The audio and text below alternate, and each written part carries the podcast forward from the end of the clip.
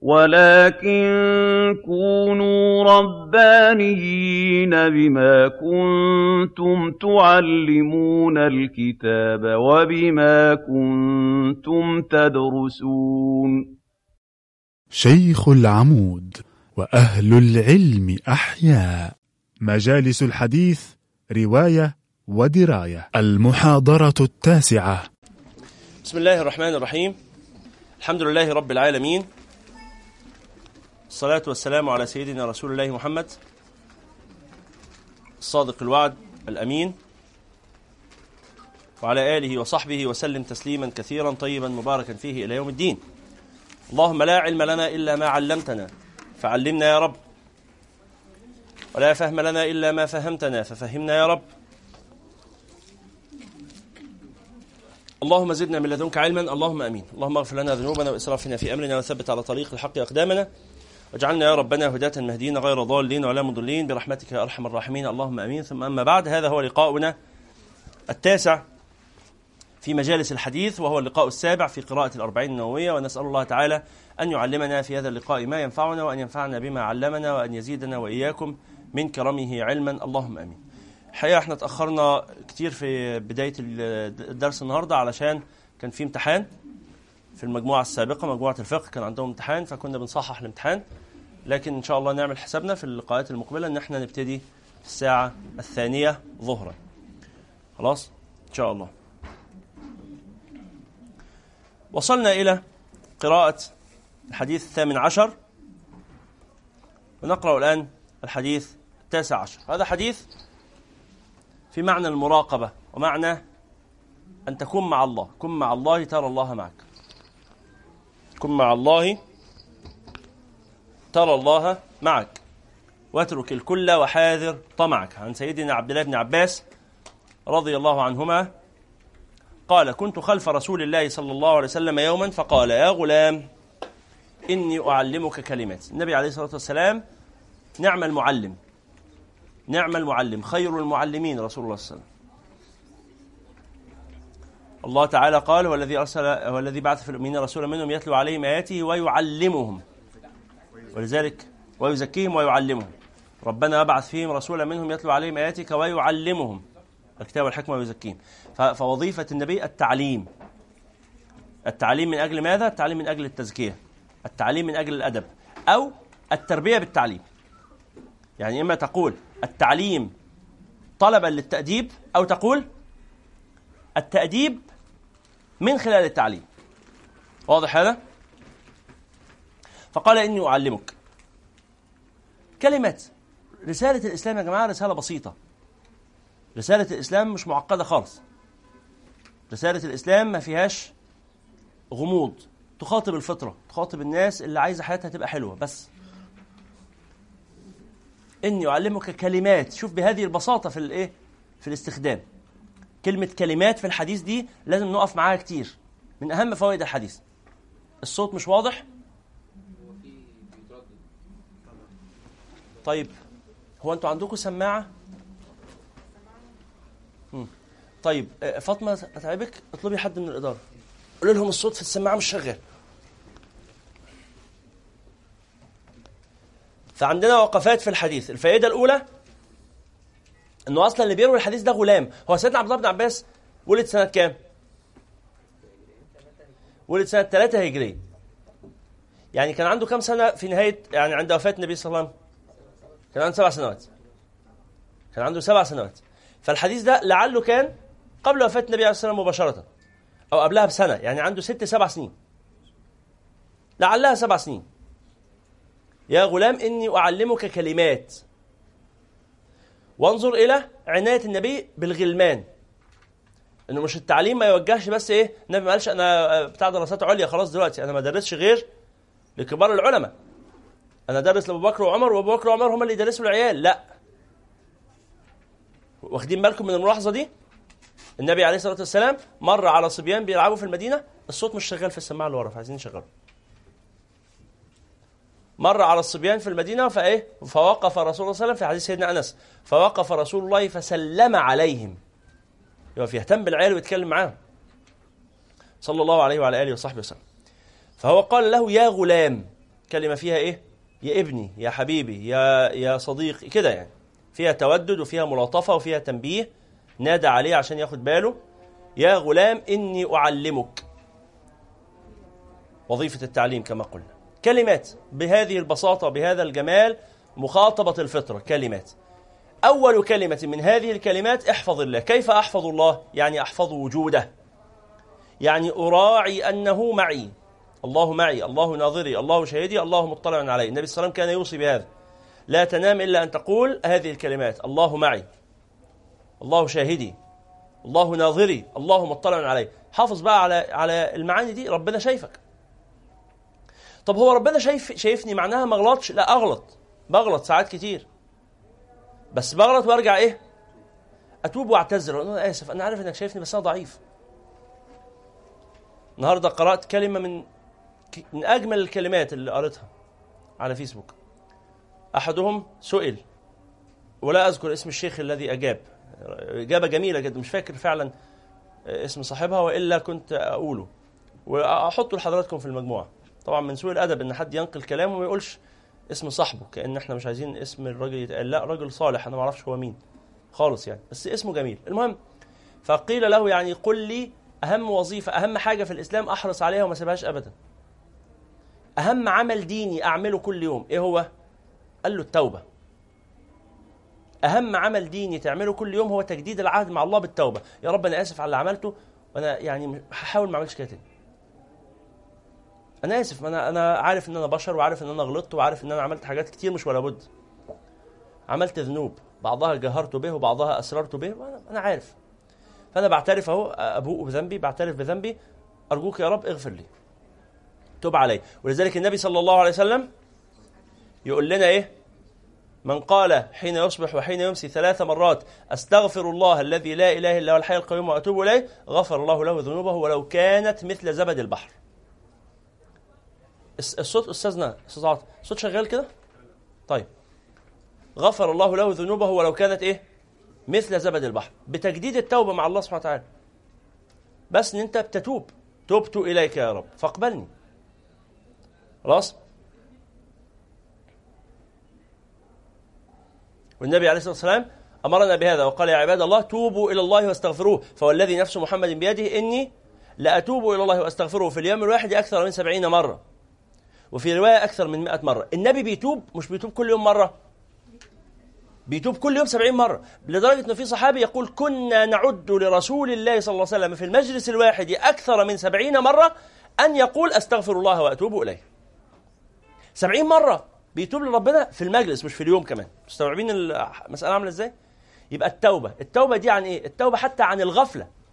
يا جماعة إحنا المفروض 100% من حياتنا لله. ده المفروض. المفروض إن 100% قاعد مركز مع ربنا. حد فينا يقدر على كده؟ محدش يقدر. يبقى لازم تحصل غفلة. أستاذي الدكتور مدحت كان عامل محاضرة يوم الأحد اللي فات بعنوان مدارسة في حديث المعافسة. محاضرة في غاية الجمال. لعلي أنظر إذا كانت سجلت. أرفعها أضع لكم رابط تسجيلها. نعم. كانت معافسة كانت مدارسه في حديث المعافسه اللي هو حديث سيدنا حنظلة. كنا عليه وسلم يذكر الجنة والنار فلكأن رأي عين فإذا عدنا إلى بيوتنا وعافسنا الزوجات والأبناء نسينا كثيرا. دي لحظات الغفلة. فحلها إيه؟ الذين إذا مسهم طائف من الشيطان تذكروا فإذا هم مبصرون. يبقى اوقات الغفلة عادي بلعب بنشغل بالدنيا أرجع فوق. إن ربك يعلم أنك تقوم ادنى من ثلثي الليل. ونصفه وثلثه وهو طائفة من الذين معك. والله يقدر الليل والنهار. علم أن لن يحصوه أن لن تحصوه فتاب عليكم. إيه ده؟ ربنا بيقول لي إيه؟ هات الغياب إسلام. قال إيه؟ علم أن لن تحصوه. ركز الله يخليك بقى في الكلمة دي في الآية. فتاب عليكم. يعني إيه فتاب عليكم؟ يعني سماح. مش قادر تصلي الليل كله؟ يلا ربنا هيسامحك في الشويه اللي أنت مش قادر عليهم. يعني معناها إن المفروض اللي أنت تعمله إنك تعمل إيه؟ صلي الليل كله. بس أنا مش قادر يا رب خلاص صلي التلتين بس. يا رب مش قادر تلتين الليل يعني لو الليل تسع ساعات هتصلي ست ساعات. يا رب مش قادر. طب صلي نصه أربع ساعات ونص. يا رب مش قادر. طب صلي تلته. وثلثة. ثلاث ساعات من التسعة. يا رب مش قادر. طب صلي ساعة. يا رب مش قادر. طب صلي شفع والوتر. من قام الليل بعشر آيات لم يكتب من الغافلين. لم يكتب من الغافلين. نعم. قال رسول الله صلى الله عليه وسلم من قام الليل بعشر آيات لم يكتب من الغافلين. عشان لا يقع الإنسان. الله أكبر. من قام الليل بعشر آيات لم يكتب من الغافلين. ومن قام بمئة آية كتب من القانتين ومن قام بألف آية كتب من المقنطرين. من قام الليل بعشر آيات لم يكتب من الغافلين نجا من الغفلة. هذه صحيح رواه الحاكم في المستدرك. ومن قام الليل بمئة آية كتب من القانتين. قنت لله يعني قام. قانت يعني قائم.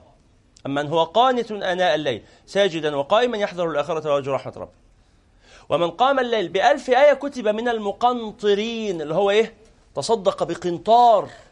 يعني مثل جبل أحد من الذهب. درجات. فمش قادر تبقى مقنطر طب كن قانتا. مش قادر طب لا تكن غافلا.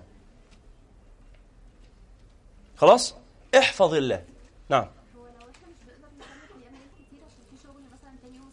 طبعا مش بقدر أصلي قيام الليل عشان عندي شغل الساعة 7 الصبح بس الحمد لله عندي وقت متوفر إن أنا أقعد على واتساب ساعتين أو على فيسبوك ساعة. يبقى كل واحد أدرى بحاله. مش قادر آخد خمس دقايق بس لقيام الليل؟ أنا أنا بجاوب بقى خلاص ما أنا خدت السؤال وإيه وعممه بقى لنفسي الخطاب لنفسي. ما هو أنا مبتلى باللي أنا بكلمكم عنه ده. أنا مبتلى إن أنا إيه عمال أدعي إن أنا مشغول. طب بقول لنفسي كده طب عيني في عينك كده. بجد؟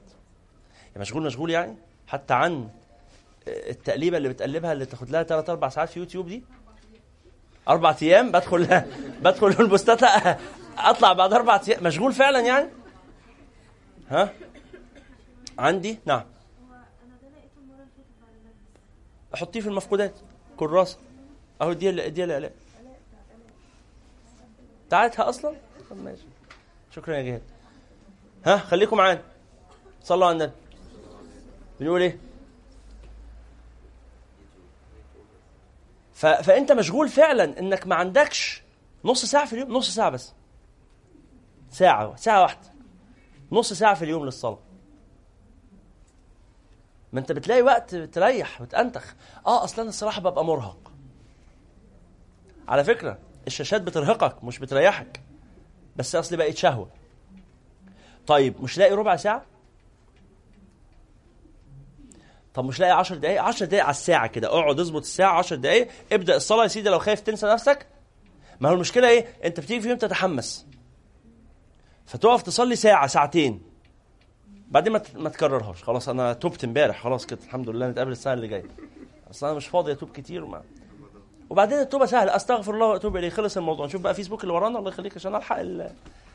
عندي 80000 post. لازم أعمل لهم 80000 like و react و comment و... ولازم ادخل اقلب في الصور ولازم في حاجات عندي تاسكات كلها مهمة. معلش معلش. اظني أنا عندي ترتيب اولوياتي. عظام يبقى انت مشغول فعلا لدرجة انك ما عندكش 10 دقائق أنا لا اظن. فان كان الامر كذلك اصل قيام الليل ده مش لازم تنام وتصحى. قيام الليل ده يعني بعد صلاة العشاء.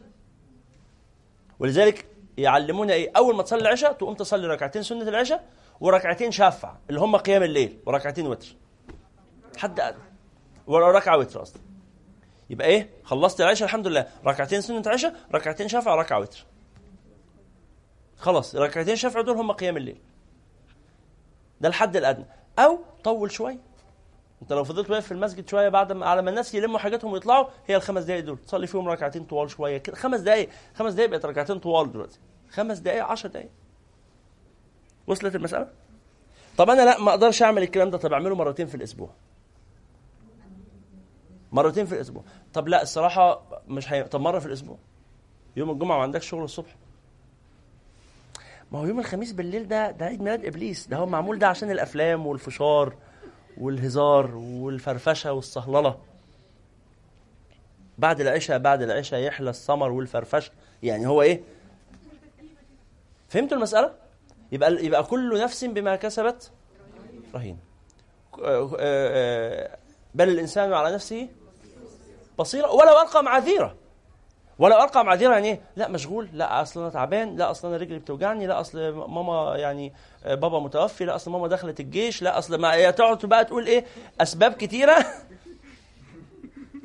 قول قول أعذار زي ما أنت عايز، أنا مش هقول لك غير طب بس عينك في عينك، عينك أنت في عينك أنت، بص لنفسك كده وتساءل. جهاد ربنا يكرمك آه، نشرت لنا فيديو في المجموعة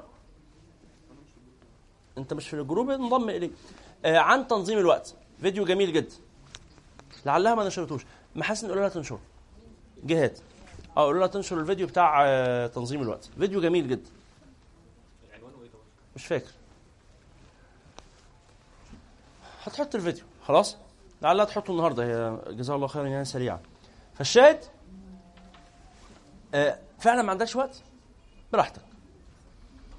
النبي عليه الصلاة والسلام اختصر لك المسألة في كلمات بسيطة. قال إيه؟ احفظ الله. احفظ الله تجده تجاهك. يعني لما تحط ربنا قدامك ربنا يبقى معاك. لما تراعي ربنا ربنا يرعاك لما كن مع الله ترى الله معك. يعني مسألة صحبة. الله يحب أن تصحبه ويحب أن يصحبك. جاء في الأثر يا عبدي انظر إلي فإني أحب أن أنظر إليك.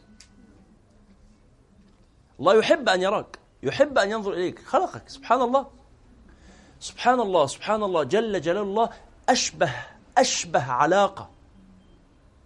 بعلاقة العبد بربه هي علاقة الأم بابنها. أشبه علاقة. أو الأب.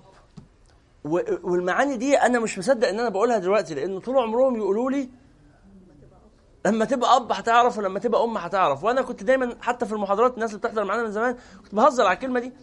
أفضل أقول لأمي ادخلي وارتاحي وبتاع وما تعبيش نفسك فتقول لي إيه لا لما تبقى أم هتعرف. فأقعد أهزر لها يا ماما مش هبقى أم ويخلص الموضوع. الحقيقة لما بقيت أم عرفت. فعلا. أدركت المعنى ده. ما, ما أدركتوش الحقيقة أدركته قبل الجواز يعني مش مش مش أدركته بس لما خلفت.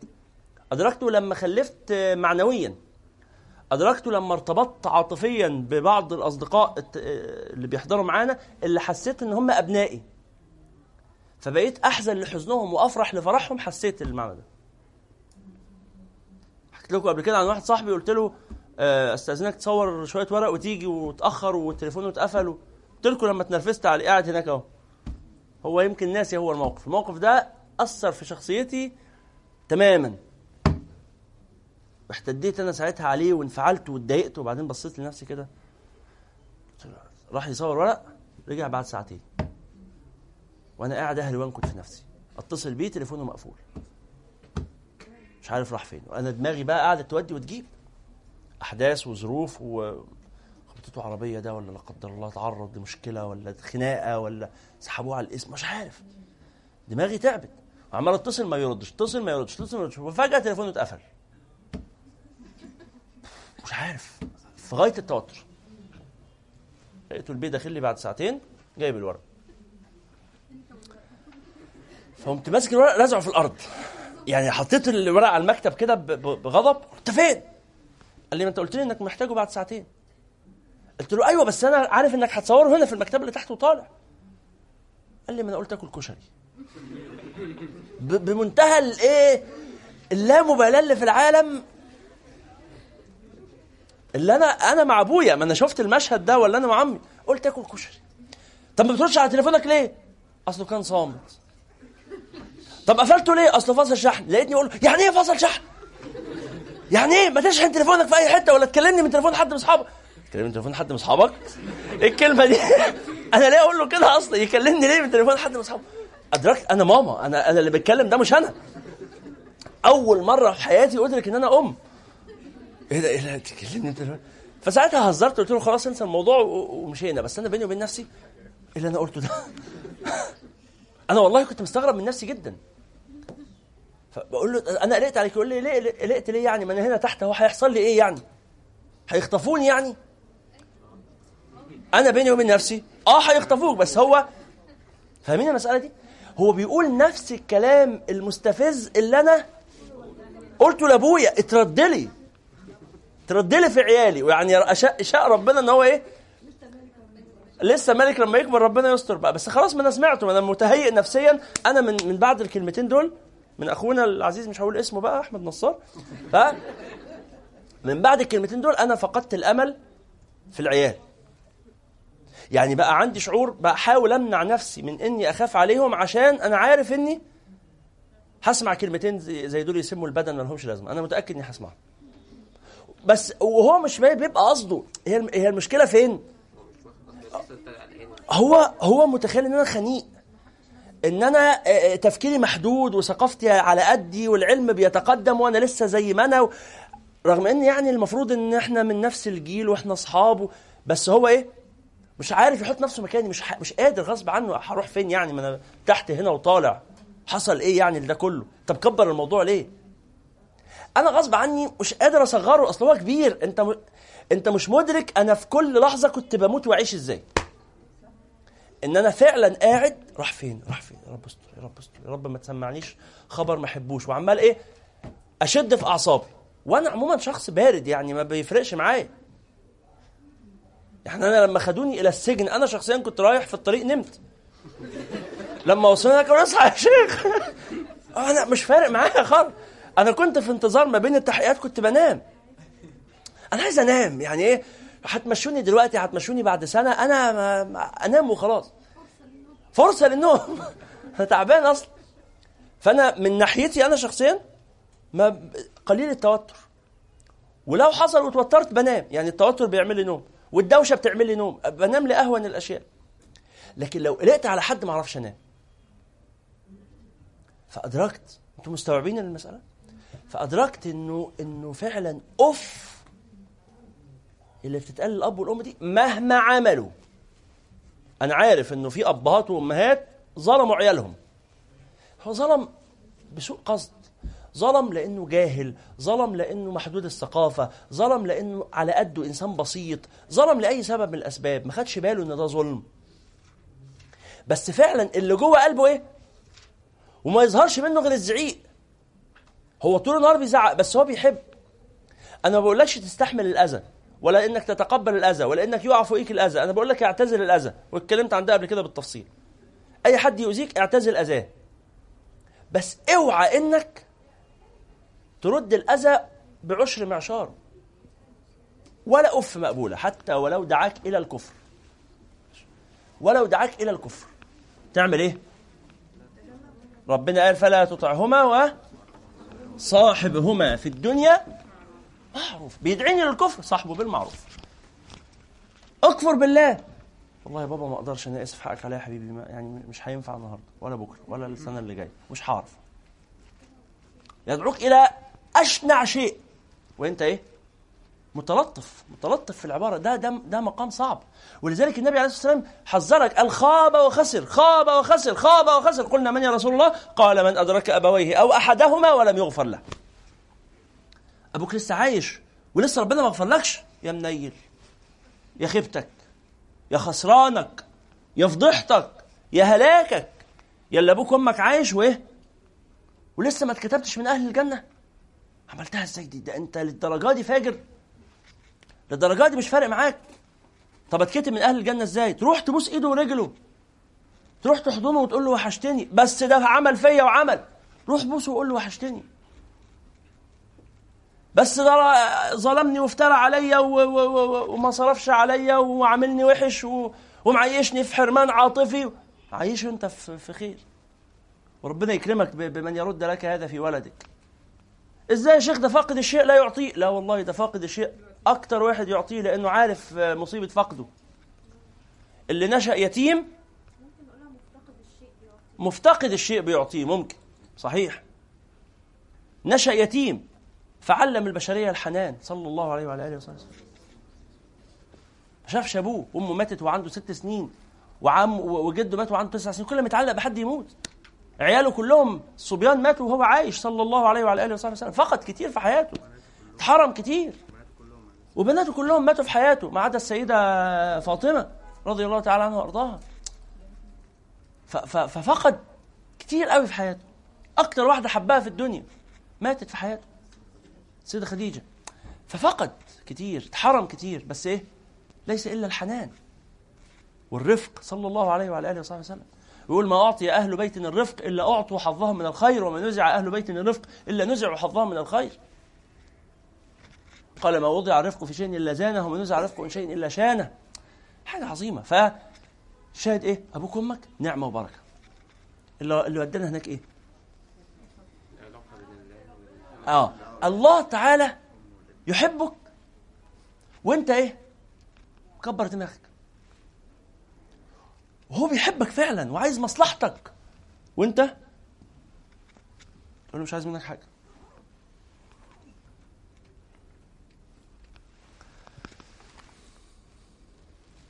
في مقطع جميل. رب العزة سبحانه وتعالى يقول شكرا. يقول إني والإنس والجن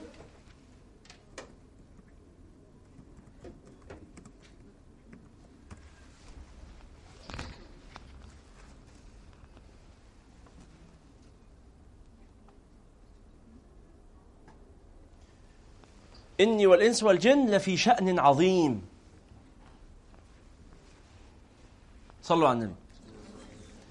إني والإنس والجن لفي شأن عظيم. خيري إليهم نازل شرهم إلي صاعد. أتودد إليهم بالنعم وأنا أغنى الأغنياء عنهم. ويتبغضون إلي بالمعاصي وهم أفقر شيء إلي. الأم اللي واقفة أنا قلت لكم قبل كده أنا لما واقف جنب ابني ومراتي بترضعه ومش عايز يرضع وعمالة تحايل عليه يا ابني والنبي ارضع عشان ترت- ترتاح وتبطل عياط وعمال يعيط. يعيط الغبي. وعلاجه إيه؟ جعان. علاجه الرضاعة. والثدي قريب منه هو يروح يرضع من أمه ورافض فأنا واقف جنبه عمال أقول ارضع أعمل لك إيه؟ أهو. وهو رافض. طب هو رضع أو ما رضعش هيأثر عليا في حاجة؟ الحمد لله حياتي مستقرة وعايش مبسوط بيه ومن غيره صح ولا إيه؟ رضع ولا ما رضعش ولا إن شاء الله عنه ما رضع هيأثر عليا في حاجة؟ جل جلال الله وعز وجل أنا بتحايل عليه عشاني ولا عشانه؟ عشانه هو وهو رافض وهو رافض ولما يحاول يرضع يقوم يعض أمه تقوم تصرخ من الألم من شدة العضة وتقوم تعمل إيه؟ تقربه تاني. جل جلال الله لا, لا يضره معصية العاصي ولكن الشاهد إيه؟ إن هو اللي محتاج لنا وإحنا اللي عمالين نتحايل عليه. جل جلال الله إحنا اللي محتاجين له وهو اللي عمال يرسل لنا الرسل. يتودد إلي أتودد إليهم بالمعاصي. أتودد إليهم بالنعم. وأنا الغني عنهم ويتبغضون إلي. إحنا بنقول لربنا يعني إيه؟ عايزينك تكرهنا. ويتبغضون إلي بالمعاصي وهم أفقر شيء إلي. اسمعوا المقطع ده في النور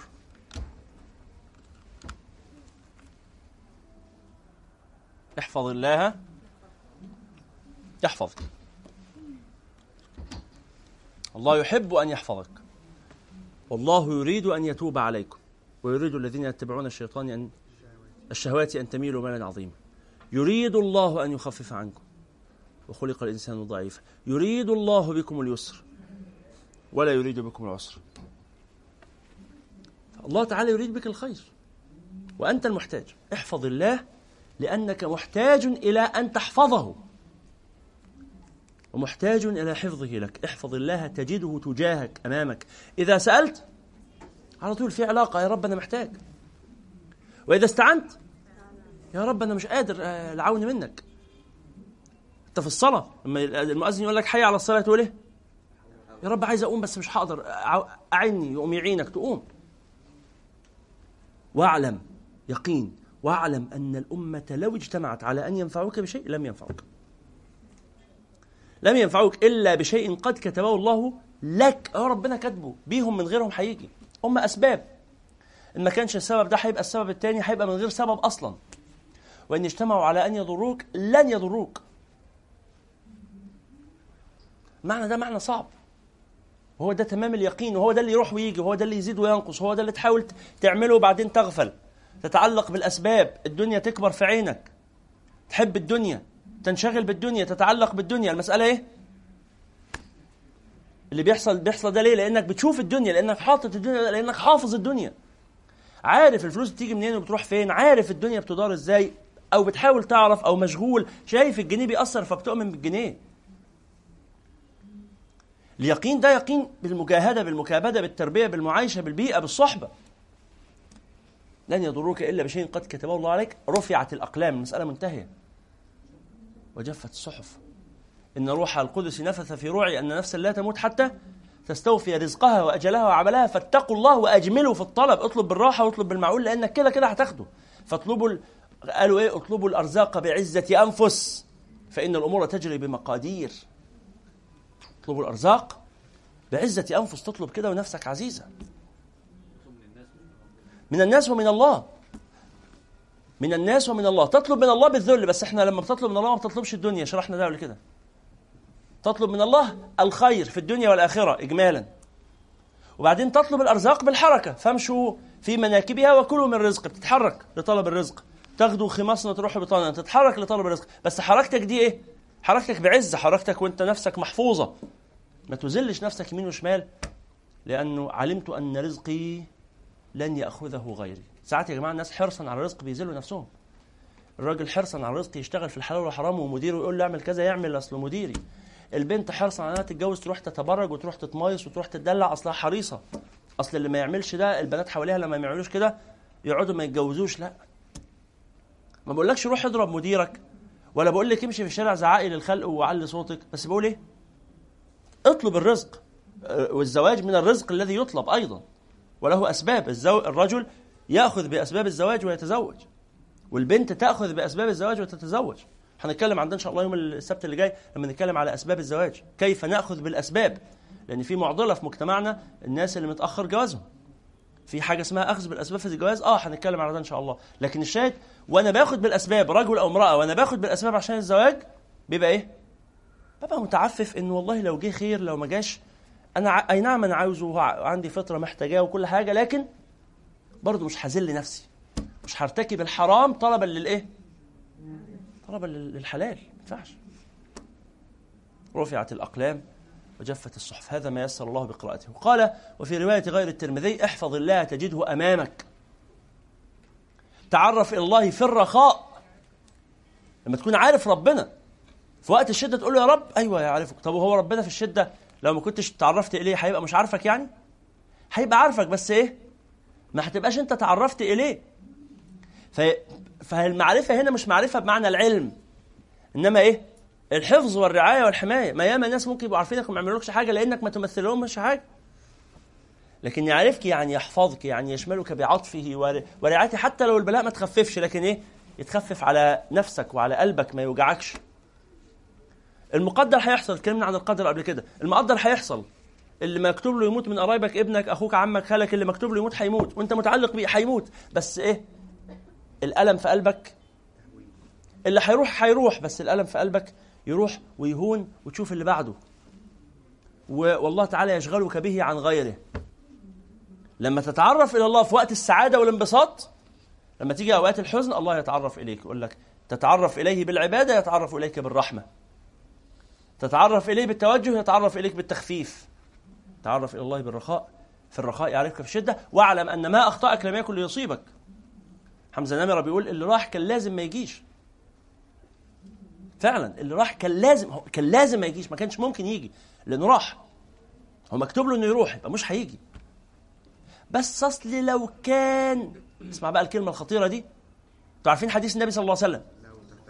ها؟ قال إيه؟ ولا يقولن قال إذا أصيب أحدكم بأمر فليقل قدر الله وما شاء فعل ولا يقولن لو كان كذا لكان كذا وكذا فإن لو تفتح عمل الشيطان. الإمام أحمد بن حنبل بيقول كلمة جميلة قوي بيقول لا كلمة خطيرة.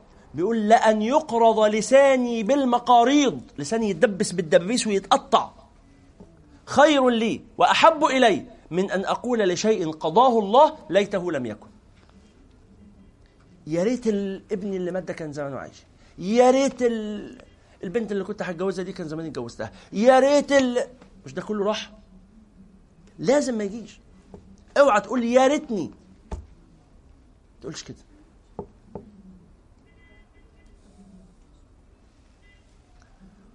واعلم أن ما أخطأك اللي راح كان لازم ما يجيش. لم يكن ليصيبك. وما أصابك. اللي حصل لك مصيبة. كان نفسي ما تجيش. ما كانش ينفع. كتب لك قصدي باسمك. عارفين الصواريخ؟ في صواريخ جديدة كده مصنعينها. بيبقى الصاروخ في مثبت في رأسه رأس آه، مغناطيسية. عشان لو الطيارة حاولت تتفادى الصاروخ يبقى الصاروخ يعمل إيه؟ ينجذب إليها. يعدل اتجاهه ويروح وراها أهو في أقدار نازلة كده. القدر نازل. لو انت تفاديته ما يجيش فيك ويقع. في أقدار كده. تاخدها الأرض. في أقدار مصايب تاخدها الكوباية.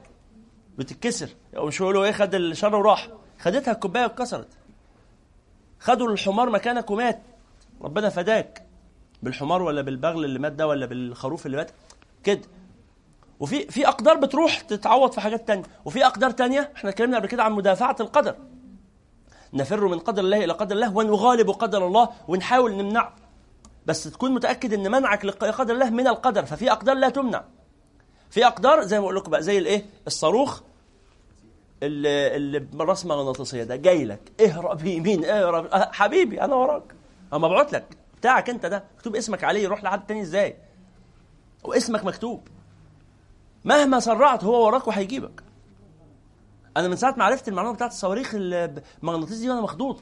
لأن ده معناه ان مفيش امل ولا فرصه للطيار ان هو يهرب منها. طب افهمك إزاي ان أنا مش حديده؟ أنا خشبه. وده اللي بيحاولوا يعملوه. ان هم يحاولوا يخلوا يغيروا من مواد من خواص الماده ان هي ما ينجذبش المغناطيس ليها قصة كده بقى في الناس بتوع التسليح. بس شادي الراجل ده احساسه إيه؟ هو عمال يجري وكل ما يسرع الصاروخ وراه. جاي لك ففي حاجة دي جاية ما أصابك لم يكن ليخطئك ما ينفعش يروح لحد تاني. واعلم أن النصر مع الصبر وأن الفرج مع الكرب. اشتدي أزمة تنفرجي قد آذن ليلك بالبلج. اشتدي أزمة تنفرجي قد آذن ليلك بالبلج. ضاقت فلما استحكمت حلقاتها فرجت وكنت أظنها لا تفرج. واعلم أن النصر مع الصبر وأن الفرج مع الكرب وأن مع العسر يسرا. نعم.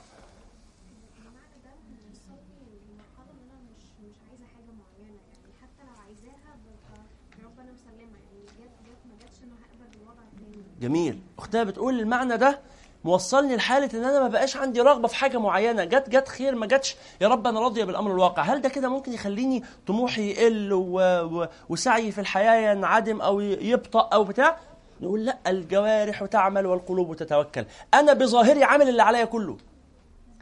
اوعى بظاهرك تقضيها نوم وتقول رزقي هيجي لي. اوعى بظاهرك تبتعد عن أسباب الرزق وتقول اللي مكتوب هيجي. لأ. إنما تباشر الأسباب امتثالا. ربنا قال لك باشر الأسباب.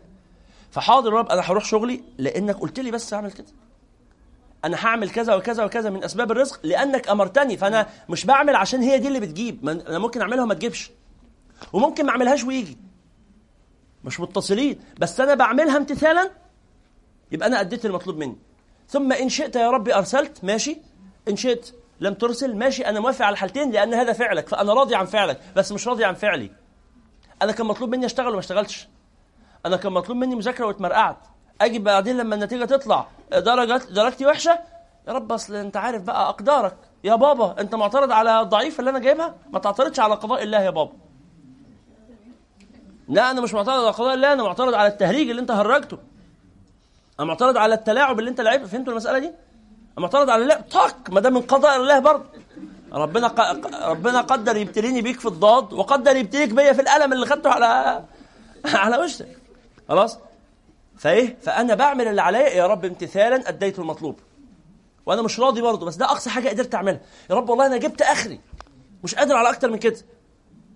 خلاص؟ بعدين بقى لو جه رزق ماشي أنا موافق. ما جاش ماشي أنا موافق. أنا مش متعلق باللي هيجي. بس أنا قدام نفسي إيه؟ خلاص أنا أنا أديت اللي ربنا أمرني بيه مش عشان الرزق. هو ربنا أمرني بيه عشان الامتثال. فسمعا وطاعة ما عنديش اختيار. ما هو قال لي اعمل ما اعملش ليه طيب؟ ما مش أبقى كسول يعني؟ ما يصحش. النبي عليه الصلاة والسلام كان بيصلي ليه؟ طلبا للجنه لا خدها. المغفرة؟ خدها. المحبة؟ خدها. كل اللي عاوزه خده. طب بيصلي ليه؟ ورجله تتورم. قال شكر بس كده محبة. أفلا أكون عبدا شكورا؟ بشكر ربنا. فيعمل كل اللي يقدر عليه وبعدين لما ما يقدرش يقول إيه؟ خلاص يا رب أنا مش قادر. اللهم هذا قسمي فيما أملك فلا تؤاخذني فيما لا أملك. في حاجات غصب عني يا رب أنا بني آدم برضه ضعيف. مهما كنت يعني بني آدم مش حاضر. ف... فده أخري في العمل. فايه فاكرين الآية من إحنا بنقوم إيه؟ ثلثي الليل. قال علم أن لن تحصوه. مش تقدر تكمل الليل كله. مش تقدر تصلي تسع آه، تسع ساعات كلهم لأنك عندك شغل صبح. عندك الصبح شغل. قال ربنا إيه؟ فتاب عليكم. مش قادر على التسعة خليهم ستة بس. مش قادر خليهم النصف. إن ربك يعلم انك تقوم ادنى قريبا من ثلثي الليل. ماشي. ونصفه. ماشي. وثلثه. ماشي. وطائفة من الذين معك والله يقدر الليل والنهار. علم أن لن تحصوه فتاب عليكم فقرأوا ما تيسر من القرآن. علم أن سيكون منكم مرضى. وآخرون يضربون في الأرض يبتغون من فضل الله. عندهم شغل الساعة 7 الصبح. وآخرون يقاتلون في عنده جهاد. ده مش رايح هيركب الباص ولا هيركب العربية وهيقعد على مكتب ويشرب الكافي بريك في وقته. ده ده رايح هيمسك السيف واحتمال ما يرجعش. يجاهد في سبيل الله. ربنا قال له برضه تقوم تصلي قيام ليل. يا رب أنا ما أنا بجاهد بقى الله. ما أنا بجاهد. أيوه بتجاهد ده لنفسك وقيامك بالليل لنفسك. إن أحسنتم أحسنت اللي محتاج. أحسنتم أحسنتم لأنفسكم. يا رب بجاهد. أنت بتتبجح على ربنا ليه طيب؟ تتبجح ليه؟ علم ان سيكون منكم مرضى. آه أنتم الفقراء إلى الله والله هو الغني الحميد إن يشاء يذهبكم. وياتي بخلق جديد. وما ذلك على الله بعزيز ولا تفرق أصلا. ها؟ آه، فاقرأوا ما تيسر من القرآن. علم أن سيكون منكم مرضى. وآخرون يضربون في الأرض يبتغون من فضل الله عندهم شغل وبتاع. وآخرون يقاتلون في سبيل الله. فاقرأوا ما تيسر منه. وأقيموا الصلاة وآتوا الزكاة وأقرضوا الله قرضا حسنا. تصدق. رغم أن ظروفك صعبة. تصدق ب 20 جنيه ب 50 جنيه ب 5 جنيه ب 2 جنيه بجنيه. ها؟ وما تقدموا لأنفسكم من خير تجدوه عند الله هو خيرا وأعظم أجرا واستغفروا الله. إيه ده؟ دي ناس بتصلي وبتصوم وبتزكي؟ اما ربنا يقول لهم إيه؟ استغفر. استغفر ليه؟ إن شغلك مش جايب المطلوب. مهما عملت مش مكفي. فتعمل إيه؟ تقول يا رب أنا آسف. عارف اللي بيجيب هديه وهو خجلان؟ مش قد المقام؟ طب ما أنت جبت هدية. تخيل كده واحد داخل لك بهديه يلا خدوا شوية البرتقال دول تاكلوهم. أنا لقيتكم يعني ما كده. امسك. خد يا ابني البرتقال ده دخله لهم في المطبخ الناس دول. إيه رأيك في ده؟ ترميه له في وشه صح؟ لو واحد بلاش حاصره عليه آه. بلاش برتقان خليها حاجة فخمة. راح جاب شوكولاتة من محل من اللي هو الكيلو ب 5000 جنيه ده. آه بغض النظر على الأسماء بقى. بغض النظر على الأسماء. فراح جاب حاجة فخمة كده. وقام داخل عامل إزاي؟ يا بيكلم أصحاب البيت. يا إبراهيم يا أستاذ إبراهيم. اطلع هات الشوكولاتة بتاعتكم من بره انت وشوكولاتتك. ها؟ لكن لو جايب لو جايب نص كيلو برتقان نص كيلو برتقان وداخل أنا آسف والله يا جماعة حاجة بسيطة مش قد المقام واعذروني بس إمكانياتي كده. لو قال لك إمكانياتي كده وأنا نفسي أجيب لكم حاجة وما لقيتش معايا يكفي غير ده. ده, ده أنت تعيط جنبه وتقول له طب امسك خد.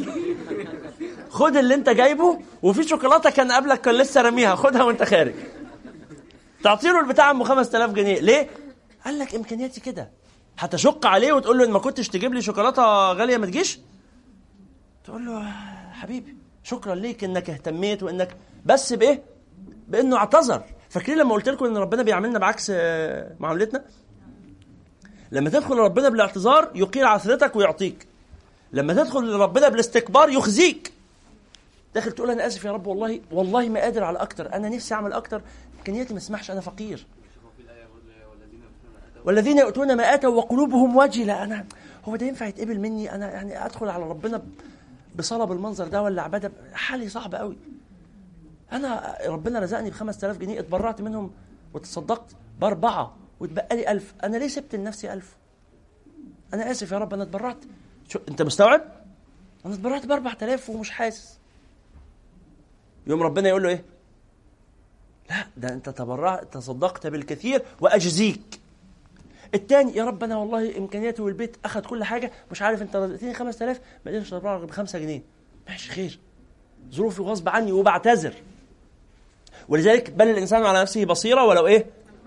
أنت فعلا مش عارف تتبرع ب 5 جنيه. أنت فعلا يا اللي جايب نص كيلو برتقال وأنت جاي هي هو ده مقامك بجد؟ ولا أنت بتقبض 20000 جنيه في الشهر؟ ومدكن ومستخسر فينا. فهمت الموضوع؟ براحتك. انت بينك وبين نفسك لو اللي جاي يزورك ده انت عارف ان هو في بيته ومصاريفه مبذر. ولقيته لما جاي يزورك جايب لك نص كيلو برتقال. مش بتحس ان هو أهانك؟ مش كده ولا إيه؟ أهان نفسه والاثنين انت ممكن ما تعاتبوش بس ده ندل. فاعتاب الندل اجتنابه. ده مش هتصاحبه أو هتحاول علاقتك بيه تبقى محدودة. ليه؟ لأنك تعلم إنه دي مش مقدرته إن هو استخسر فيك. ولذلك النبي عليه الصلاة والسلام قال إيه؟ قال رسول الله صلى الله عليه وسلم خير الصدقة جهد المقل. جهد المقل. يعني إيه جهد المقل؟ بيجتهد قوي ويتعب قوي في إنه يجيب وفي الآخر ما بيجيبش حاجة. بيجيب حاجة قليلة. فلذلك النبي عليه الصلاة والسلام قال يا معشر من آمن بلسانه ولم يدخل الإيمان قلبه. الله الله في أصحابي. فوالذي نفسي بيده لو أنفق أحدكم مثل أحد ذهبا ما بلغ مد أحدهم ولا نصيفه. الصحابة دول لو واحد فيهم اتبرع بحفنة قمح أو نص حفنة عند ربنا أعظم. ليه؟ لأنهم يطعمون الطعام على حبه. هو بيحب الطعام. يطعم الطعام على حبه مسكينا ويتيما وأسيرا. ليه؟ لأنه عارف آه، الإطعام في المخمصة فين الآية؟ ها؟ لا مش دي. ها. اي أي التوبة؟ أو مش أو إطعام في يوم ذي مسغبه آه هي ممكن. أو إطعام. بس في حاجة تانية. آه.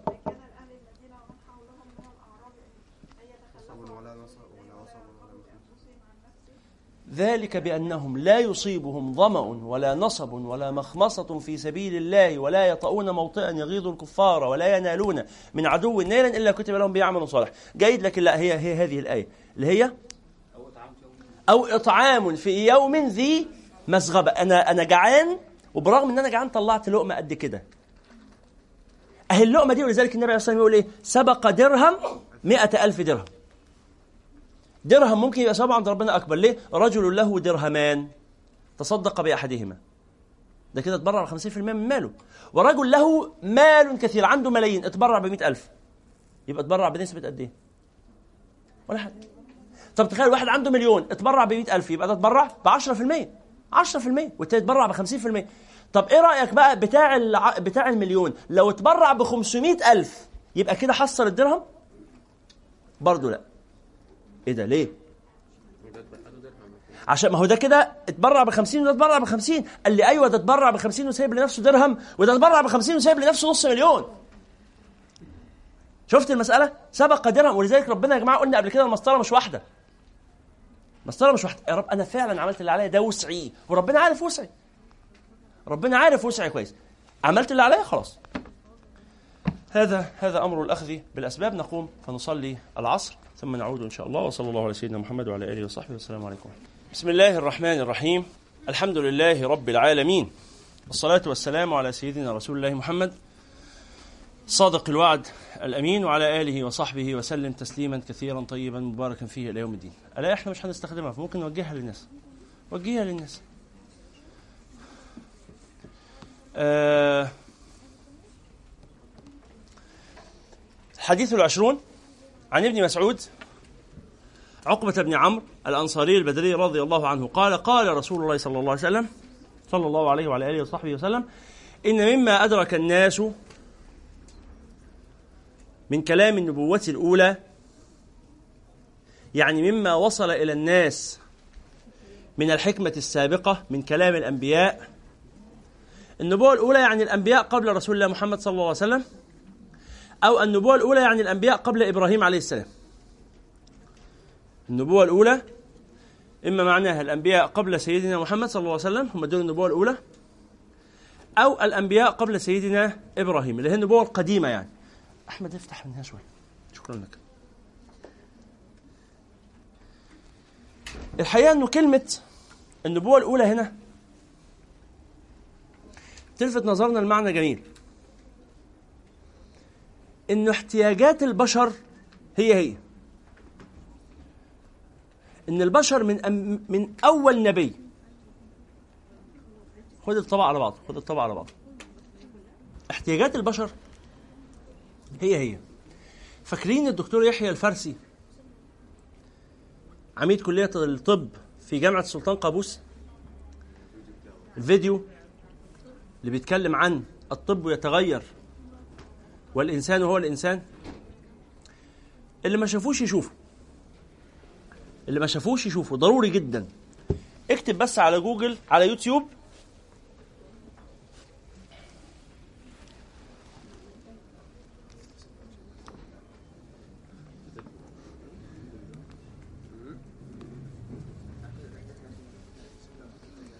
الطب يتغير. والإنسان هو الإنسان. فيديو من سبع دقائق.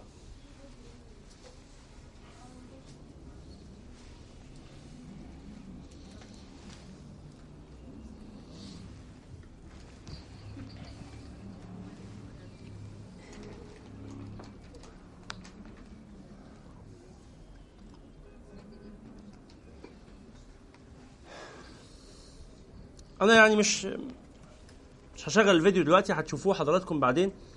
لكن احتياجات الإنسان هي هي. الأسئلة الفلسفية اللي الناس سألوها من 5000 سنة لسه ما اتجاوبتش ومش هتتجاوب. في كتاب فكرته جميلة جدا. اسمه الأسئلة الأبدية. مؤلف واحد اسمه جين تندر. جين تندر.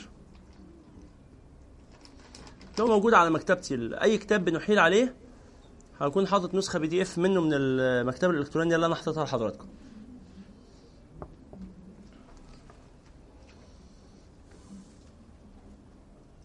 الأسئلة الأبدية يعني الأسئلة غير القابلة للحسم. أسئلة لا يمكن حسمها. تفضل موجودة إلى يوم القيامة. وهي موجودة من أول ما البشر ما الإنسان اتوجد هي هي مشكلة متصلة بالإنسان هو سؤال متصل بالإنسان. طالما في إنسان يبقى السؤال موجود. هو ذكر 25 سؤال. مش مهم الأسئلة اللي هو ذكرها أسئلة كويسة بس مش هي دي الفكرة. الفكرة في الإيه؟ الموضوع نفسه التكرار. إن البني آدم ممل.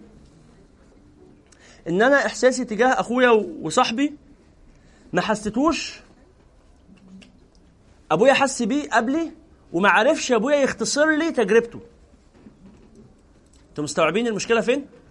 إن أبويا طول ما هو بيقول لي مش هتحس بالإحساس ده غير لما تبقى أب كان بيحاول يختصر لي التجربة ما عرفش. ولا أنا عرفت غير لما إيه؟ عشتها وجربتها وحسيت إحساس الأبوة فعلا إحساس الأخ الكبير إحساس الصديق. لما حسيت قلت إيه ده؟ ده هو ده اللي أبويا كان بيقوله. واكتشفت إن ردودي اللي أنا كنت بردها كانت متبجحة رغم إني ما كنتش أقصد التبجح. زي ما أحمد لما كان بيقول لي عادي ما حصلش حاجة ده أنا كنت باكل بس وطالع ببساطة هو عايز يقول لي الموضوع بسيط يعني هو بيقول لي أنا والله ما ما جاش في بالي إن ده ممكن يضايقك أو يخطر يعني أنت عايز الحاجة بعد ساعتين جبتها لك بعد ساعتين. أنا عايز أقول له تتحرق الحاجة أنا مش مهم معايا الحاجة تيجي. بس أنا إزاي وصلت له إن أنا مهتم بيك؟ وصلتها له برضه بطريقة غبية. أنتوا فاكرين أنا عملت معاه إيه؟ أنا رزعت الحاجة على الأرض. فبدل ما يوصل له تقدير وشكر واهتمام وإن أنا خايف عليه وصل له إن أنا متضايق منه وغضبان أنا مش غضبان هو اللي غبي. قصدي أنا اللي غبي قصدي إحنا الاثنين أغبياء. معلش يا أحمد يعني إحنا أصحاب. بس هي الفكرة إن البني آدم غبي. هو جنس الإنسان بما فيه من أساتذتنا ومشايخنا وآبائنا وأمهاتنا. جنس الإنسان ربنا قال إن الإنسان لفي خسر. إن الإنسان لظلوم كفار. إنه كان ظلوما جهولا. جنس الإنسان فيه مشكلة. عايز أقول له أنا بحبك طلعت معايا إيه؟ رزع للورق في في المكتب. يوصل له رسالة عكسية مش مش دي اللي أنا عايز أقولها. وأنا عاجز عن إيصال الرسالة الأصلية لأني متنرفز. وهو مش هيعرف يفهمني بسبب الإيه؟ العمل عاطفي وإن هو مش موجود جوه تجربتي أو جوه ناحية أو أو مش بيبص من ناحيتي. في النهاية حصل ما بيننا مشكلة. كنت بدعي إن أنا بدراستي ومعرفتي وثقافتي وال مش هعمل المشكلة اللي عملها أبويا اللي أنا كنت بشوف إن هو إنسان بسيط. ودايما دي من الحاجات العجيبة إن كل ابن دايما يشوف إنه. إنه سابق أبوه. دايما كل حتى لو أبوك ده إيه؟ أستاذ جامعة. رئيس جامعة. آه أعلم علماء الأرض هتفضل شايفه إيه؟ بابا. أقول لكم على حاجة عجيبة. الشيخ محمد جبريل تعرفونه طبعا. الشيخ محمد جبريل بيقول أنا فشلت في تحفيظ عيالي القرآن لأن هم مش مقتنعين بيا إن أنا شيخ. فجبت لهم شيخ يحفظهم. جبت لهم شيخ يحفظهم. هو أصل هو بالنسبة له أنت بالنسبة لك ده الشيخ محمد جبريل. ليه؟ إن أنت عمرك ما شفته وعمرك ما عشت معاه ولما تشوفه تشوفه من بعيد في المسجد ده لو شفته أصلا وبتصلي وبينك وبينه 50 صف وبيحضر حواليك 10000 واحد فده بالنسبة لك الشيخ محمد جبريل. بس في الحقيقة هو بالنسبة للعيال دول إيه؟ بابا. بابا. اللي هو عادي يعني بني آدم طبيعي. فجاي عامل علينا شيخ ليه وبتزعق لنا أنت بت... أنت المفروض تضحك معانا وتهزر معانا إحنا متعودين منك على اللعب. ولذلك هو ما يعرفش أنتوا عارفين مثلا الدكاترة الجراحين ما يعرفش يعمل عملية جراحية لابنه أو بنته. غالبا. طبعا في بيعرف بس الأغلب ما بيعرفش. ليه؟ في عاطفة بتخش إنه إيده وهو وهي بتقطع. أنا قاعد أقطع من جسم ابني. أنا قاعد أشرح وأقطع في جسم ابني أو بنتي. لا ما أقدرش. فتلاقي إيده ترتعش. فياخد قرار غلط. فيقطع حاجة زيادة مش المفروض تتقطع. أو يقطع أقل من اللازم لأنه مش عايز يقطع فما يبقاش عنده مساحة للشغل. في النهاية يعمل إيه؟ يقولوا لا الصح تديه لمين؟ دكتور تاني. حتى لو انت اعلم من التاني. فاهمين المساله انت اعلم من الاطباء وامهر الاطباء لكن ده ابنك. في عاطفة بتتحكم.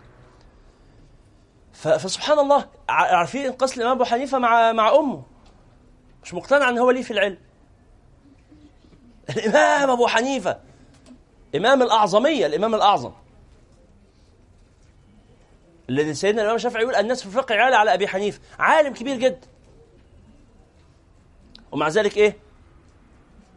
آه أمه تحس إن هو ملوش في العلم.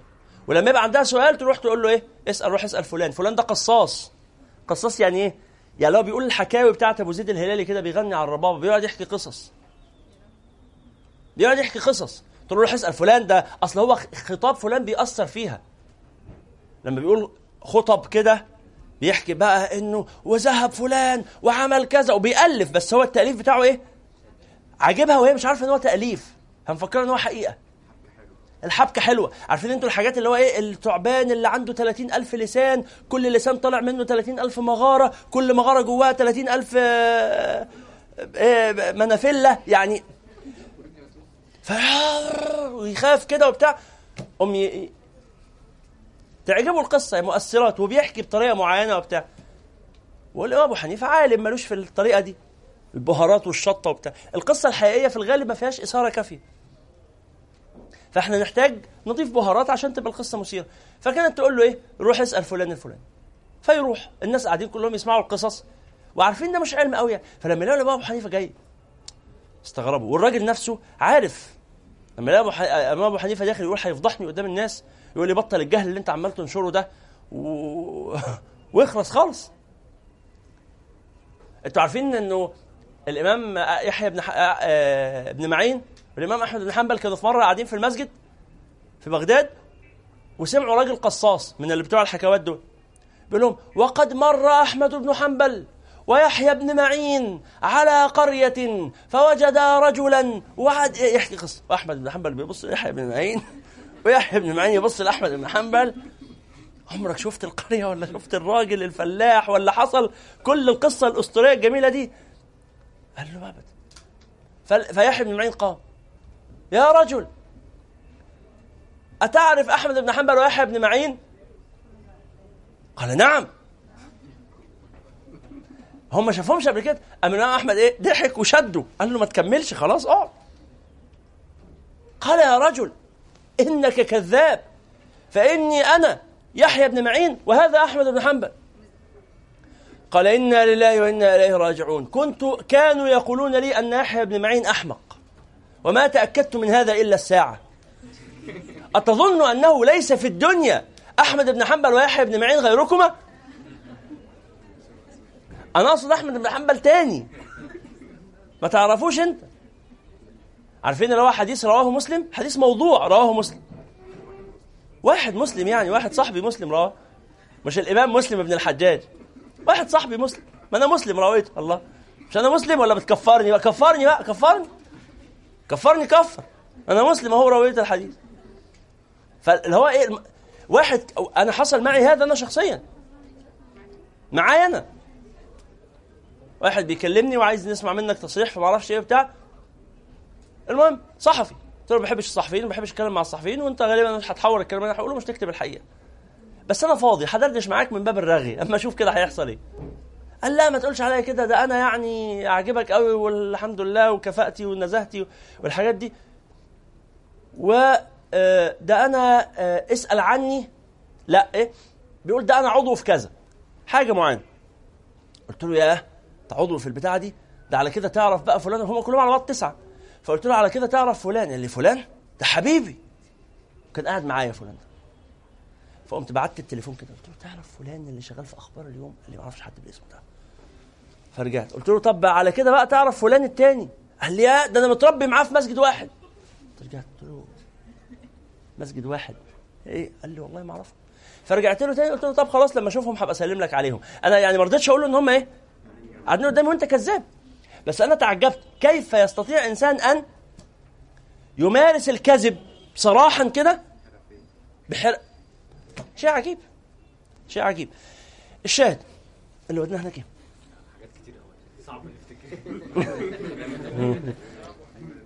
فالإمام أبو حنيفة يحب القصص. أما يحبش القصص أمه تبعته. آه خلاص ما أنا عارف أنا عارف. أنا حاجة. مش بتبقى سرحانة بسيطة لكن أنا عارف التسلسل إيه؟ أهو ده اسمه استطراد. إيه الاستطراد؟ الخروج عن موضوع إلى موضوع آخر لمناسبة إن في علاقة. الشيء بالشيء يذكر أو الشيء بالشيء يذكر. نتكلم على إنه الأجيال عماله تكرر الأخطاء. قمنا اتكلمنا على إن الآباء ما يقتنعوش بالأبناء والأبناء ما يقتنعوش بالآباء. قمنا اتكلمنا على أم الإمام أبو حنيفة لما بعتته للقصاص. قمنا اتكلمنا عن القصاصين. قمنا اتكلمنا عن أحمد بن حنبل. قمنا وبعدين نرجع تاني للسلسلة من أولها. فالإمام أبو حنيفة يروح يقول للراجل إيه؟ ما حكم كذا وكذا. فالراجل يقول يعني لعل الإمام بيختبرني عشان يفضح جهلي. فيقول له يعني تسألني وأنت الإمام؟ ما ينفعش يعني؟ فيقول له أمي لا تثق إلا بعلمك. هعمل إيه طيب؟ أمي بتسلم عليك وبتقول لك ما حكم كذا وكذا. أمي لا تثق إلا بعلمك. أم الراجل يقول له إيه؟ ما مش عارف. فيقول له إيه؟ يقول له يا إمام أنت إذا سئلت ماذا تقول؟ هو الدين بيقول إيه؟ ما أنا ما أعرفش. أنت إذا سئلت ماذا تقول؟ قال أقول كذا وكذا وكذا. قال أذهب فقل لها لقد سألت فلان وهو يقول لك إن الجواب كذا وكذا. فيرجع يقول لها الإجابة من كلام فلان فعلا فتقول له انظر إلى كلام أهل العلم. تمام؟ لغاية ما زهق من الموضوع ده وعايز يوصل لها بقى ان هو عالم فقرر يعزمها تحضر الدرس. فجت وشافت بقى الطلبة قعدها في مكان كده بعيد طبعا مش عشان ما تبقاش في وسط الزحمة وهيئ لها الموضع وبتاع وقعدوا كلهم رجال بقى قاعدين كبار يطلبون العلم وبتاع وهو قاعد يشرح ويبين وفرحان بقى إنه على نهاية الدرس أمه هتعرف إن هو بقى شيخ كبير وبتاع ففي نهاية الدرس ذهب إليها مسرورا وقال كيف وجدت؟ قالت ما أبأسني بك وما أقل حظي فيك ليه؟ ليه؟ حرام عليك قالت كلهم معهم أوراقهم وأقلامهم يكتبون إلا أنت جالس تنظر إليهم؟ أنت تلعب وتتفرج على الناس وتبص لي يمين وشمال وترغي والناس عمالة تكتب؟ هم دول أهل العلم اللي بيكتبوا دول ما معكش ولا معك حصالة حتى ولا ولا ولا حتة نوتة تكتب فيها. صليتوا على النبي؟ امرأة جميلة بسيطة رحمها الله ورضي عنها امرأة صالحة ما مش واخدة بالها مش مدركة المسألة. ها؟ أنا في حصل لواحد أعرفه كان إيه يا ربي؟ كان دكتور في الفلسفة. مش عارف القصة دي آه، كأن ذهني اختلط كانه حد أعرفه أو مشهد. في آه، مسلسل لا أذكر. لا أذكر. يغلب على ظني هو حد أعرفه. وحتى مش فاكر هو مين. الشاهد آه، أخذ دكتوراه في الفلسفة. بقى دكتور. وقعدوا يباركوا له والدكتور فلان راح والدكتور فلان جه. فراح لواحد من أهل قريته قال له ابني عيان وعايزك تكشف عليه. فقال له لا ما هو أنا مش دكتور آه، في ده أنا دكتور في حاجة تانية في فلسفه قال له أيوه يعني لما أبقى تعبان في جيه في فيه هيجي لك. يعني لما يبقى إيه وجعني أجي لك. مش أنت دكتور دكتور؟ مش أنت فاهمين ال لما يبقى إيه وجعني آه يا رب دكتور نفسي. قصة حقيقية مع واحد أعرفه. طبيب نفسي. الواد رجله اتعورت فقال له إيه؟ فراح لابوها خده للدكتور عشان يخيطها له. فقال له لا مش أنا مش بتاعتي بتاع ده أنا دكتور نفسي. قال له يعني لما يبقى إيه؟ وجعني أجي قال له يعني آه، لما تبقى متضايق. لما اتضايق أروح للدكتور. يعني الموضوع صايص يعني. إحنا لما ادينا نروح هات لي فلوس أنا أبقى كويس. حل لي مشكلتي أنا أروح للدكتور عشان أقول له أنا متضايق يطبطب عليا. يعني ده احتياج يعني واضح إن هو إيه مش موجود يعني. أصل برضه مسألة الدكتور النفسي دي من ضمن الحاجات اللي آه، آه، اللي, اللي, اللي للأسف الشديد وأنا عايز أكتب في ده الناس بقت تستسهل وبقت تروح بالعدوى مش بالاحتياج. كتير من الناس هو مش محتاج دكتور نفسي بس هو إيه أنا متضايق وهو اللي بيتضايق بيروح فين؟ للدكتور النفسي أنا هروح للدكتور النفسي. إحنا كلنا محتاجين دكاترة نفسيين. إحنا كلنا مرضى. قعدوا يروجوا الكلمة دي لغاية اما الناس صدقتها فبقوا يروحوا للدكاتره وهم مش محتاجين. ورأيت يعني أنا أنا كمية القصص اللي قدامي اللي ذهابه إلى الطبيب ضره ضرا شديدا. مش عايز أقول لكم. كتير كتير. عن ناس أنا اصلي في وسط الشباب واخواننا وأخواتنا عمال أسمع قصص. في ناس بتروح بتقنع اللي ما بيروحش بس كده. هو بيروح لغاية ما بيعيش الوهم بيعيش الحالة. أنا أنا مكتئب أنا مريض أنا كذا كذا كذا. ولو سمحتوا يبدأ بقى إيه؟ حساسيته تعلى. ليه؟ هو قدام نفسه أنا بروح لدكتور نفسي. يعني لازم كل اللي يتعامل معايا يعمل إيه؟ يعمل حسابه. فأي حد ما طبطب معامله أطفال. آه أنا معاقين. أنا دلوقتي في رتبة الايه الناس اللي عندها تحديات اعاقه هو ما بيقولش كده بس هو إحساسه تجاه نفسه إنه أي حد لو زعق له شوية المجتمع مش مقدرني. أنا ما حدش حاسس بظروفي. أنا ما حدش حاسس بيا. أنا عايش لوحدي. ويقوم عايط فيعيط فيروح فين؟ للدكتور. فالدكتور يقول له آه لازم الناس تحس بيك فعلا. لازم يطبطبوا عليك. لازم الناس يقدروك عاطفيا ويقدروك نفسيا ويدعموك معنويا ويفضل أيوه هو الدكتور بيقول له من الإنسان الطبيعي عنده احتياج للتقدير. الكلام اللي هو الحقيقي. بس الكلام الحقيقي ده ليه سياق وليه ظروف بيعيشها. فيخرج بره. فلو الدنيا زحمة بيقعد يعيط. أنا أنا بكلمكم عن ناس حقيقيين. هو بيعيط في زحمة الشارع لأنه بيحس إيه؟ لم يحبنا العالم يا أمي. لماذا تحدث لنا هذه الاسقام لماذا أواجه أعاصير الدنيا وحدي؟ إيه؟ عشان عشان الدنيا زحمة. طبعا مش بنسفه من المرض النفسي. مش بنسفه منه. ابدا. لا في في حاجة اسمها مرض نفسي. ونسأل الله أن يشفي كل مريض. لكن ب... لكن في حاجة مهمة اسمها الادعاء المرض طلبا للتعاطف. آه، الواد آه، المجرم يحيى. يحيى ربنا يهديه. يحيى صديقنا كتب منشور امبارح تحطه لنا يا أحمد في المجموعة الله يخليك. آه، بيتكلم فيه عن اللي محتاج تعاطف مش لازم يبقى ملحد أو مريض نفسي. ممكن يبقى واحد في طريقه للإلحاد أو للمرض النفسي تعاطف معاه مش لازم تسيبه لغاية ما يلحد وبعدين تتعاطف. يعني إحنا بنوجه تعاطفنا لمين؟ للي خلاص وصل لمرحلة إنه إيه بينفجر فينا فنقول لا لا حرام فنقوم نتعاطف معاه. طب ما تلحق. زي ما بيهزأ بالظبط. بالظبط. فالمجتمع الحقيقة يعني لو هنقول إن مجتمعنا فيه شيء من القسوة فده صحيح. في كثير من القسوة في المجتمع. لكن ما علاجها ما يبقاش علاجها بقى موضوع الطب النفسي بالشكل الهزلي اللي إحنا بنحكيه ده. الشاهد يعني صلوا على النبي صلى الله عليه وسلم. ف آه، فالراجل البسيط اللي في القرية ده مهما يحاول الدكتور النفسي يقنعه إن هو دكتور وإن هو متخرج من كلية الطب مش هيصدقه. ليه؟ الاحتياج مش موجود وما عالجش مرض مباشر. أنا ما جيتلكش اديتني دواء عشان خاطر صباعي وارم. يعني مفيش العلاقة دي. بنتكلم على إيه؟ بنتكلم على تكرار أسقام وأحوال وأوضاع الناس. النبي صلى الله عليه وسلم يقول حديث عجيب قوي يقول ما من نبي فيش نبي ابدا من أيام سيدنا آدم ما من نبي إلا وحذر قومه الدجال. طب معلش يعني سيدنا آدم بيحذر من الدجال ليه؟ قال يعني لسه كتير جدا. ده أنبياء لسه هيجوا وأعمار هتروح وتتقلب و... طب ليه ربنا يأمره يحذر من الدجال؟ احتياطي. ليه؟ لأنه الدجال موجود في كل زمان. لكل زمان دجال. ولدرجة النبي قال كده صلى الله عليه وسلم. قال ما من نبي إلا وحذر قومه الدجال وإني محذركموه زي ما الأنبياء السابقين حذروا أنا بحذركم. خدوا بالكم. فإن يخرج وأنا بين ظهرانيكم لأنه ممكن يخرج قريب لو خرج أنا حدافع عنكم.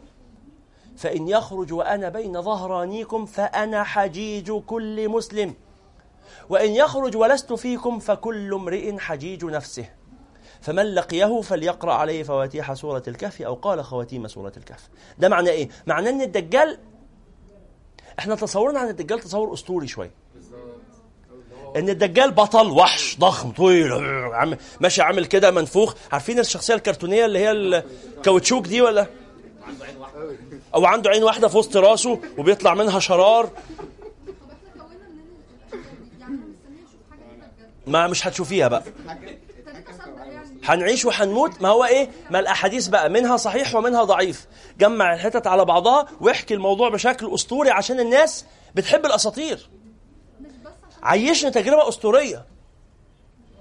الحقيقة إن فتنة الدجال موجودة في كل زمان. إيه فتنة الدجال؟ قلب الحقائق. أي حد بيقلب الحقائق يبقى دجال. اللي يقلب الحق باطل والباطل حق. علي سلامة بتقول بيقول على باب سفارة كندا القصيدة دي جميلة قوي الطقطقه دي. فالشاهد مسألة الدجال. مسألة الدجال.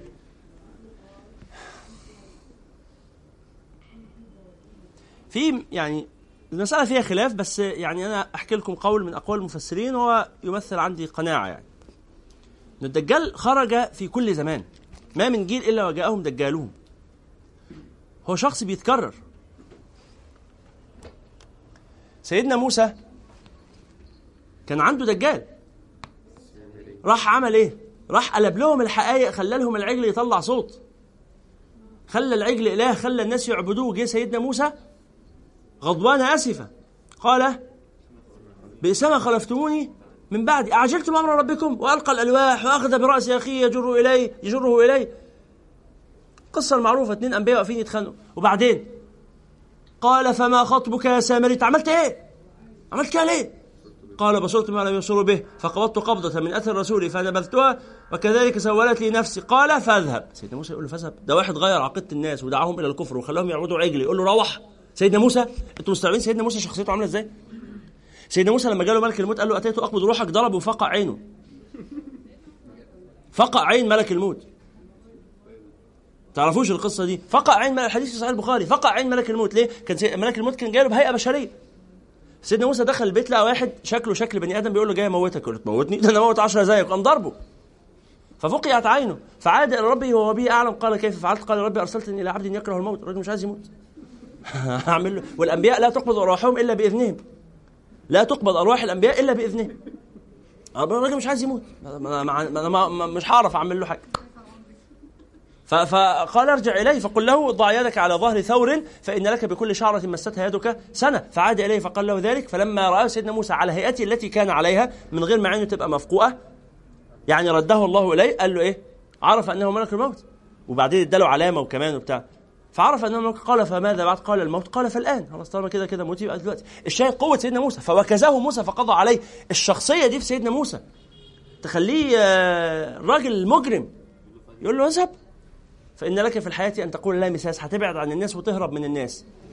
وإن لك موعدا لن تخلفه. يبقى هلاكك مش على إيدي. هلاكك مش على إيدي ليه؟ هتتشكل لسه بأشكال تانية وفي ناس تانيين هيتفتنوا بيك. فهو يكون بين الناس كالواحد منهم. ولذلك لا يعرفه إلا أقل الناس أغلب الناس لا يعرفونه ويفتنون به. هو لو كان شكله أسطوري كده ما كان كل الناس يعرفوه حتى الكفار. كانوا يتكلموا عنه في السي ان ان ويقولوا وحش أسطوري خرج في إندونيسيا وإثيوبيا. لكن هو مش كده هو بني آدم عادي بيعيش شكله شبه الناس. فالشاهد صلوا على النبي. فكل جيل محتاج ت ت ت يعني نصيحة وتحذير. ما من نبي إلا وحذر قومه الدجال وإني محذركم. يبقى إن مما أدرك الناس من كلمات الأولى معناه وما تفتكروش ما تنسوش قصدي فيديو الدكتور يحيى الفارسي تشوفوه. إنه الإنسان هو الإنسان أحوال الإنسان أمراض الإنسان مشاكل الإنسان تحديات الإنسان هي هي. ولذلك ربنا بيقول لقد أنزلنا إليكم كتابا فيه ذكركم يعني أنت في القرآن. طب القران نزل قبل ما اتولد ب 1400 سنة برضه أنت في القرآن. يعني نمطك في القرآن. نمط الفرح لما تبقى فرحان موجود في القرآن. نمط الحزن لما تبقى حزين موجود في القرآن. الكبر لما تبقى متكبر موجود في القرآن. أيا ما كان حالتك. في فيلم جميل اسمه Inside Out اللي ما شافوش. الإنسان جواه شخصيات كتيرة جواه مشاعر كتيرة جواه اضطرابات. أنت بكل أحوالك بكل شخصياتك بكل تقلباتك موجود في القرآن. فدور على حالتك الحالية في القرآن. لو دورت في القرآن تلاقي إصلاح أمرك. تتفاجئ. تتفاجئ. خلاص؟ فإن مما أدرك الناس يعني من الحكم ال ال القديمة الباقية اللي موجودة في أمتنا وموجودة في كل أمة وموجودة في كل جيل إذا لم تستحي فاصنع ما شئت. يعني إيه؟ يعني من لم يتعظ. بواعظ منه لم ينفعه شيء. نعم. الدجال يعني كأنه رمز. رمز لقلب الحقائق. تأتي على الناس سنون خداعات. يصدق فيها الكاذب ويكذب فيها الصادق ويؤتمن فيها الخائن ويخون فيها الأمين ويتكلم فيها الرويبضة. قيل من الرويبضة يا رسول الله؟ قال الرجل التافه يتحدث في شأن العامة. عندوش أي مؤهلات ما عندوش كتاب الله ما عندوش سنة رسول الله وقاعد يتصدر. نسأل الله السلامة. ولذلك لما يعني ربما يكون من علامات القيام الكبرى ظهوره على هيئته الأصلية وارد. لكن لكن ما نبقاش ما تبقاش مطمن إن هو طالما لم يظهر بهيئته دي كده إن فتنته مش موجودة. لا ده فتنته موجودة ولذلك إحنا كل جمعة نقرأ. عشان نعصم من فتنته لأن فتنته موجودة. والحديث بتاع الجزيرة والسفينة ده حقيقي؟ نعم. يعني حديث حديث سيدنا تميم الداري لما كان في سفينة وراء الدجال وبتاع. خلاص. وأخبر الناس أنه آن أوان خروجه. يعني هو لعله يقيد ثم يطلق ثم يقيد ثم يطلق وهكذا. إلى ما شاء الله أن يكون. لا ندري. يعني برضو دي مسائل إيه في الغيب إحنا ما نقدرش إن إحنا نجزم بشيء من ذلك إلا إن إحنا نتبع آه يعني ما جاء في كتاب الله وسنة رسول الله صلى الله عليه وسلم ونحاول نفهمه يعني برضو بفهم آه في ضوء يعني المعطيات اللي معانا يعني. فالناس ما تأمنش من فتنة الدجال إن هي خلاص طالما فتنة مش موجودة فيعني لما تبقى تيجي نبقى نشوف هنعمل إيه ساعتها؟ هي موجودة. هي موجودة ويقع كثير من الناس فيها. فالحديث هنا بيتكلمنا عن إيه؟ بيتكلمنا عن قيمة معينة اسمها الواعظ الداخلي. ها من ليس له واعظ من نفسه لم ينفعه شيء. ولذلك ربنا قال للنبي صلى الله عليه وسلم ان مهمة النبي إيه؟ التذكير، قال له فذكر إنما أنت اللي هو عارف فاكر عيني في عينك اللي كانت من شوية؟ أنا مشغول ومش قادر. بجد؟ متاكد؟ الصراحة لا مش متاكد بس خلاص هو ده. أنا مش عايز معاك غير إيه؟ أسألك بس. متأكد؟ آه متأكد. أيوه يعني بينك وبين نفسك كده قدام ربنا. متأكد؟ آه متأكد. خلاص براحتك أنا ما عنديش حاجة ولا بل الإنسان على نفسه ولو ألقى معاذيره. هات ألف عذر. ربنا مطلع. تضحك على مين؟ يضحك يلا. الناس راحوا اعتذروا للنبي صلى الله عليه وسلم. قال لهم إيه؟ لا يعتذرون إليكم إذا انقلبتم اليهم فأعرضوا عنه. لتعرضوا عنه فأعرضوا عنه. اللي كان يروح ليعتذر النبي كان النبي كان يقبل عذره. لغاية لما في ثلاثة راحوا سيدنا كعب بن مالك يقول كلمة جميلة قوي يقول يا رسول الله إني رجل اوتيت جدلا أنا عندي لسان. فأنا ممكن أقنعك أقول لك كلام يقنعك وخلاص وترضى عني. ولكن لا. فإني لم أكن أهنأ حالا ولا أطيب عيشا مني يوم خرج. أنا ما كانش عندي أي عذر بصراحة. ولكن تكاسلت غصب عني. أنا أما النبي قال إيه؟ قال أما هذا فصدق الله ولعل الله أن يصدقه. أو قال أما هذا فصدق. يعني معناها اللي فاتوا كانوا إيه؟ بيكذبوا. طب لما أنت عارف إنهم كانوا بيكذبوا لماذا قبلت أعذارهم؟ أي حد كان يروح للنبي يقول له أنا آسف والله غصب عني ما قدرتش أطلع استغفر لي. يقول اللهم اغفر له. يلا اللي بعده امشي. وأنت ما جيتش ليه معانا في الغزو؟ معلش أصلا أنا كانت رجلي بتوجعني. طب معلش غفر الله لك. اللي بعده معلش أصلا أنا كانت مراتي بتولد. طب معلش غفر الله لك. اللي بعده وعمال بيستغفر لهم. وعشان كده ربنا قال له إيه؟ استغفر لهم أو لا تستغفر لهم. لن يغفر الله لهم. ربنا قال له انت استغفر لهم سبعين مرة فلن يغفر الله لهم. النبي عليه الصلاة والسلام قال إيه؟ قال لا أزيدن عن السبعين. وأنا لو استغفرت سبعين مش هيقبل. لا يبقى أنا هستغفر 80 أم ربنا قال له استغفر لهم أو لا تستغفر لهم. مهما استغفرت لن يغفر الله لهم. فالنبي كان بيراضيهم كده. أنت عايز يعني تحس إنك تمام يعني؟ ترضي نفسك يعني؟ طب يلا غفر الله لك. لغاية أما جه صاحبنا قال الصدق. اللي قال الصدق اتعاقب اللي قال الصدق اتعاقب ولذلك واحد راح النبي قال يا رسول الله إني أحبك. أنا بحبك. قال فأعد للفقر تجفافا. قال له هتبتلى لو انت عشان تختبر محبتك أنت صادق في المحبة تجفاف يعني جهز حاجة كده تنشف بيها الفقر. الفقر هيحاوطك هيغرقك الفقر. اختبار ابتلاء. فالراجل اللي اعتذر الراجل قصدي اللي ما اعتذرش وقال الحقيقة النبي قال إيه؟ خلاص ما حدش يكلمه. قطعوه. وبعد 40 يوم قال لمراته ما تكلميهوش. حتى مراته حدش اللي يقول لو حد من دول قال لك السلام عليكم ما تردش عليه. قصة عجيبة قصة الثلاثة الذين خلفوا دي الحديث بطوله موجود هنقراه في الأربعين نووية إن شاء الله في في رياض الصالحين إن شاء الله. في في كتاب التوبة. شيء عجيب. خلاص؟ وبعدين يتوب الله تعالى عليه وآخرون اعترفوا بذنوبهم خلطوا عملا صالحا واخر سيئا عسى الله أن يتوب عليه. ففي النهاية إيه؟ هتعتذر لربنا هو عارف. فما تحورش. ما تحورش. ظنوا أن لا ملجأ من الله إلا إليه. ثم تاب عليهم ليتوب. ما يعني إيه؟ ده ده خلاصة الموضوع. ربنا عارف وأنت عارف وأنت عارف إن هو عارف. فما فيش كلام يتقال فكفاية كذا إن مما أدرك الناس من كلام النبوة الأولى إذا لم تستحي فاصنع ما شئت. حديث الحادي والعشرون عن أبي عمرو وقيل أبي عمرة سفيان بن عبد الله قال قلت يا رسول الله قل لي في الإسلام قولا لا أسأل عنه أحدا غيرك. قال قل آمنت بالله ثم استقم. حديث في قبل كلمتين. قل آمنت بالله ثم استقم. يعني علم وعمل. آمنت بالله ده العلم. استقم ده العمل. عرفت فالزم. عرفت الصح ده العلم. استجيب لي. الزم. سورة العصر. والعصر إن الإنسان لفي خسر إلا الذين آمنوا. ده العلم. الإيمان هو العلم. وعملوا تطبيق وتواصوا التواصل هي الصحبة. الصحبة تتواصى بإيه؟ وتواصوا بالحق اللي هو العلم تاني. وتواصوا بالصبر اللي هو العمل. يبقى لا نجاة إلا بالعلم والعمل. والصحبة تساعدني على العلم وتساعدني على العمل. الصحبة تعلمني والصحبة تساعدني أشتغل. آمنت بالله ده العلم. ثم استقم ده العمل. خلاص؟ وكنا يعني شرحنا أو آه، آه، طفنا يعني بخواطرنا حول سورة العصر يوم السبت اللي فات فممكن تراجعوا التسجيل. اتكلمنا فيها عن أهمية الصحبة بكلام طويل يعني لا آه، نعيده الآن. فخلاصة الحديث في هاتين الكلمتين. قال قل آمنت بالله ثم استقم. نعم. نعم لا مش في مجلس الحديث في مجلس التفسير. في مجلس التفسير يوم السبت اللي فات. الحديث الثاني واخر محاضرة في دورة التفسير قصار السور الحديث الثاني والعشرون عن أبي عبد الله جابر بن عبد الله الأنصاري رضي الله عنهما أن رجلا سأل رسول الله صلى الله عليه وسلم فقال أرأيت إذا صليت المكتوبات؟ بص بقى الحديث ده بتاعنا إحنا ده. بتاعنا إحنا ده. قال له بص يا رسول الله أنا مش ناوي على شغل كتير الصراحة أنا بفرهد. معلش يعني. أنا أنا أنا واحد من بتاع الحد الأدنى. أنا مش ناوي على شغل كتير أنا مش جاي أعمل حسابي على شغل كتير. أرأيت؟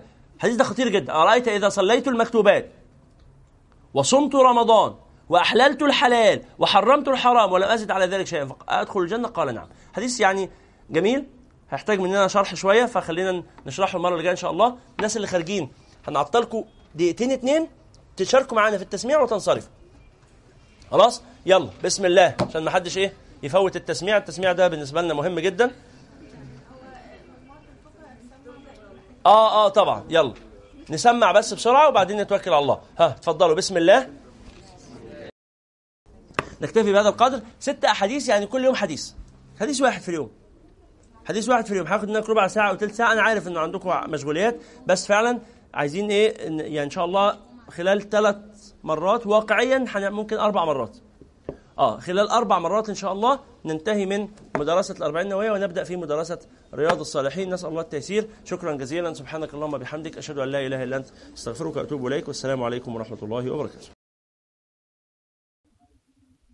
هُوَ الَّذِي بَعَثَ فِي الْأُمِّيِّينَ رَسُولًا مِّنْهُمْ يَتْلُو عَلَيْهِمْ آيَاتِهِ وَيُزَكِّيهِمْ وَيُعَلِّمُهُمُ الْكِتَابَ وَالْحِكْمَةَ وَإِن كَانُوا مِن قَبْلُ لَفِي ضَلَالٍ مُّبِينٍ.